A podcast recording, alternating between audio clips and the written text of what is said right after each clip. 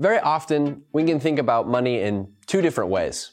On one hand, we can have such a strong attachment to money that we make an idol out of it.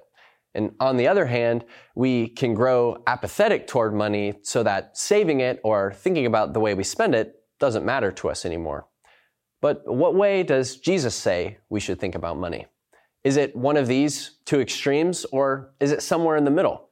I think as followers of Jesus, we want to learn how to handle money well, but because we know that money can lead to lots of stress, greed, and sin, we're not always sure what to do with it. But what if Jesus has an important purpose for our money? Look at this story that Jesus tells about a rich man and a poor man in Luke chapter 16, verses 19 through 22. Jesus said, There was a certain rich man who was splendidly clothed in purple and fine linen, and who lived each day in luxury. At his gate lay a poor man named Lazarus, who was covered with sores. As Lazarus lay there, longing for scraps from the rich man's table, the dogs would come and lick his open sores. Finally, the poor man died and was carried by the angels to sit beside Abraham at the heavenly banquet. The rich man also died and was buried.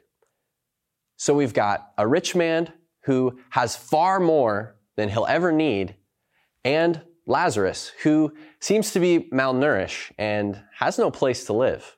We can take this story in a lot of different directions, but what I want to point out today is that this rich man missed a great opportunity.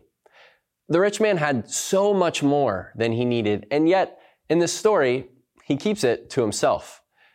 But take a moment to think about this situation. Who could have benefited more from all of the extra money that the rich man has? Sure, the rich man was able to have nicer things with more money, However, in this story, Lazarus doesn't seem to have much at all.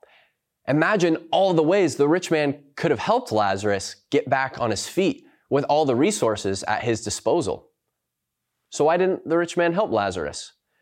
According to verse 20 even, Lazarus was just by the rich man's front gate, so he probably walked by Lazarus on a frequent basis.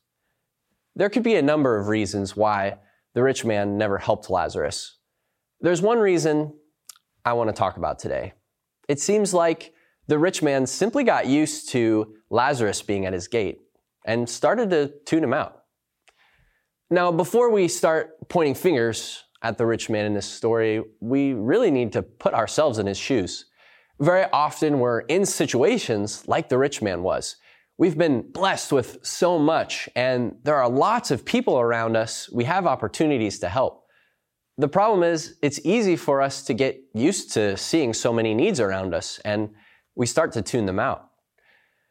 But Jesus told this story because he doesn't want his followers to tune out the needs and opportunities to bless others, but to have our eyes open to the ways that we can serve, care for, and be generous towards others. This is not always easy to do, but Jesus sets a great example for us by being a model of generosity. 2 Corinthians 8 9 says, You know the generous grace of our Lord Jesus Christ.